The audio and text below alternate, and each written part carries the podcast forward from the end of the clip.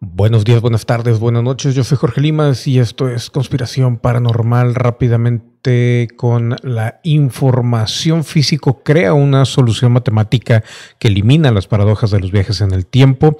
Así es, la solución elimina a la conocida paradoja del abuelo que tanto se menciona y siempre la, la traemos a colación de volver al futuro bajo la cual cualquier modificación que haga el viajero en el tiempo en el pasado podría alterar gravemente el futuro al punto de borrar la existencia al propio viajero que entonces jamás podría haber viajado en el tiempo.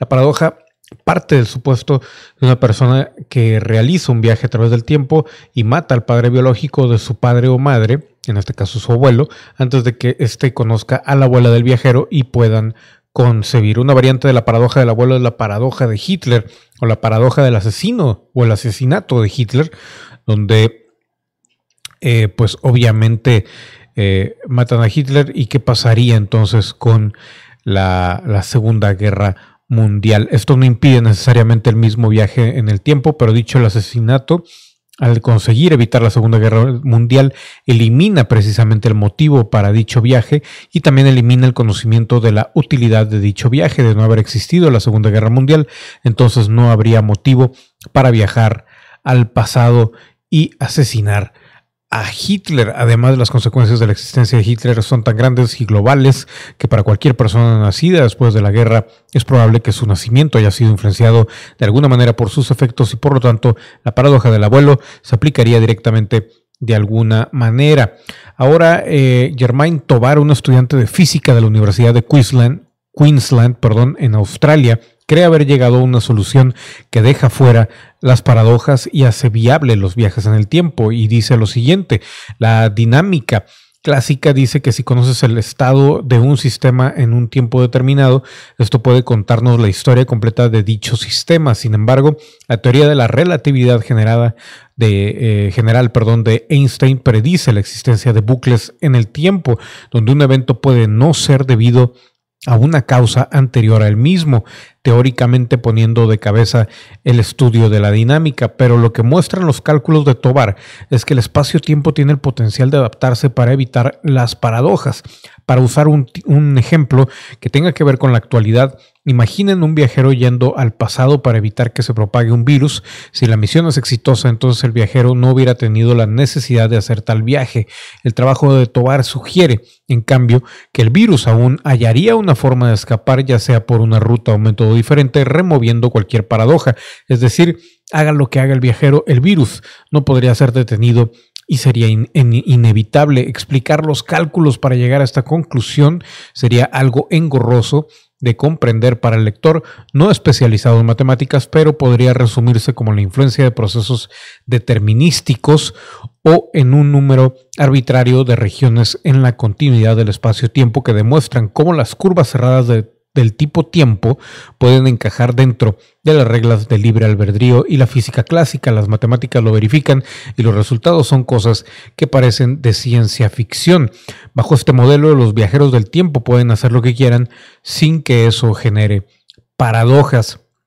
Mientras que en el papel es algo teóricamente posible, la capacidad de doblar el espacio y el tiempo para ir al pasado por ahora es algo que se escapa a nuestra ciencia. El propio Stephen Hawking creía que era posible y que tal vez podríamos lograrlo algún día. Y si los cálculos de Tovar son correctos, entonces no podríamos, no pondríamos en peligro nuestra línea de tiempo o propia existencia al hacerlo, ya que todo se reajustaría para terminar prácticamente igual. El viajero podría hacer su máximo esfuerzo para crear una paradoja, pero los eventos siempre terminarían ajustándose para evitar cualquier inconsistencia. Así lo prueba el rango de procesos matemáticos que hemos descubierto, donde el viaje en el tiempo con libre albedrío es lógicamente posible en nuestro universo. Siguiendo la línea del tema, lo único que les adelanto para el lunes, para el martes, perdón, de la próxima semana vamos a hablar de algo que tiene que ver con viajes en el tiempo y tiene que ver con muchas, muchas cosas e incluso con la posibilidad de que desde 1930 existan los viajes en el tiempo en Estados Unidos. Es una historia complicada, así que estoy tratando de eh, masticarla y hacerla lo más digerible posible para ustedes así y lo más fácil de explicar para mí así que eh, hasta el martes que ya estemos en directo en Conspiración Paranormal.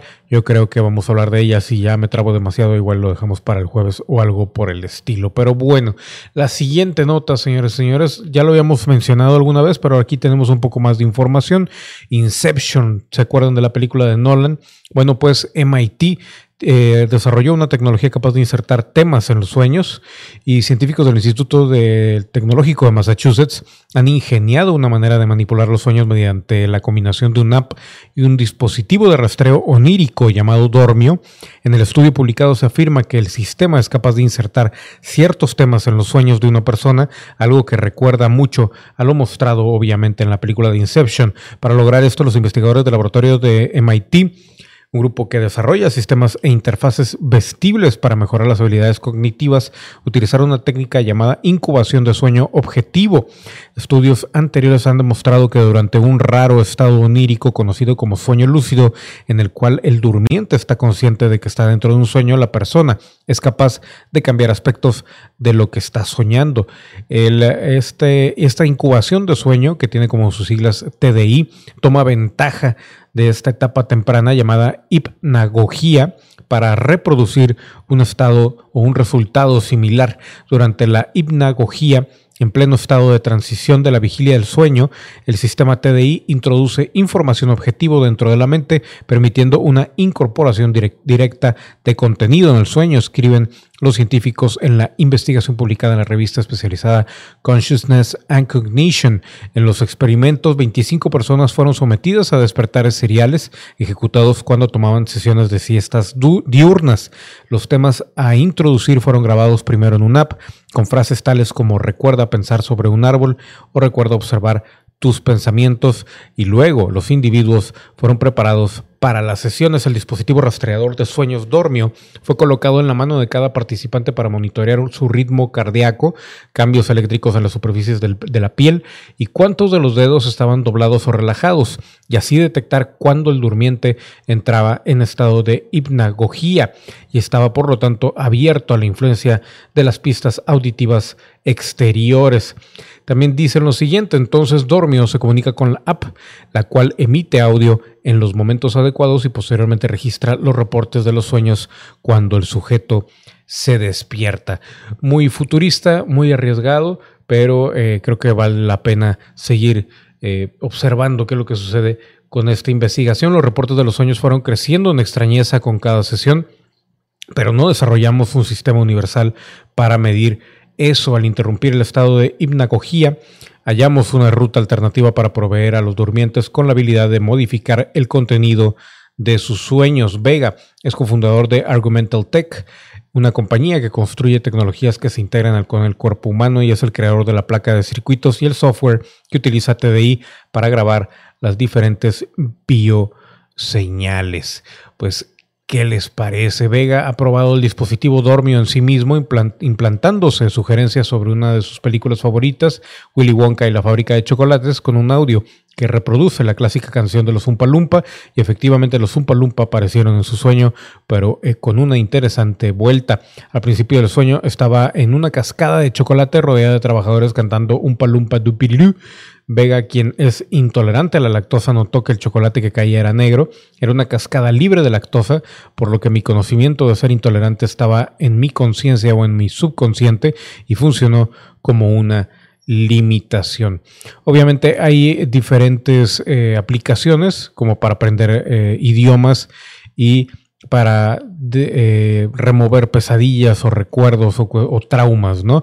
Pero también obviamente se podría manipular a una persona. Por último, señoras y señores, tenemos esta imagen, una masa amorfa roja iluminada por el amanecer, una extraña criatura gelatinosa aparece en la costa del estado de Washington y fue encontrada yaciendo en una roca de la costa del estado de Washington tras trascender el hecho, llamó la atención de expertos cefalópodos a lo largo del país, quienes se preguntaron sobre la naturaleza de este gelatinoso animal. Al principio la, identidad de la bestia de un metro de largo fue elusiva.